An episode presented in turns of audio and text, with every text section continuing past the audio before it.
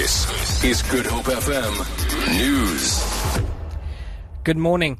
The NPA has welcomed has welcomed from President Nelson Mandela's grandson Mandla Mandela's loss of appeal against his conviction and sentencing for assault in the Mthatha High Court in the Eastern Cape. Mandla Mandela was convicted earlier this year for the assault of a teacher Mlamli Ngudle during a road rage incident in Mthatha. The Mthatha Regional Court sentenced him to 2 years imprisonment of which 1 year is suspended or with the option to pay an 8000 rand fine. The NPA NPA's Luxolo Tyali says they respect the court ruling. A group of concerned citizens has taken a strong stand against gender-based violence in Gugulethu. They took to the streets of the township last night. The organization Ilitha Labantu led the annual Take Back the Night March. The march happens during the national campaign 16 Days of No Violence Against Women and Children.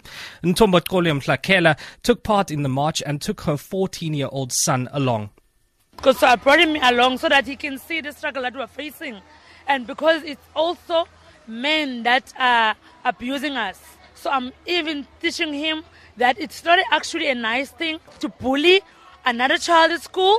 He's 14 years old, he's a teenager, so he needs to take care of women. He must be the protector of Founder and executive director Mandisa Monakali says patriarchy is still a huge stumbling block in trying to rid the country of violence. Enough is enough. This is not only happening in Gugulethu, it's happening all over the country that women are so scared even to walk down their streets. We are reclaiming our streets as women, that we have the right to walk at night. Ratings agencies Moody's and Standard, as well as Poor's, have kept Eskom's credit status unchanged. Both agencies say recent government cash injections have eased a funding crunch at the power utility. Moody's has affirmed Eskom's BA1 credit rating, while Standard and Poor's has kept its rating unchanged at double B plus with a negative outlook.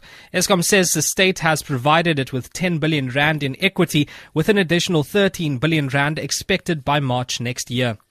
And lastly, authorities in Colorado Springs in the U.S. say the motive for the attack is not clear in an incident which three people were killed. A man exchanged gunfire with police from inside a birth control clinic. The dead include one police officer and two civilians. Several other people were wounded. A male suspect has been taken into custody after a standoff.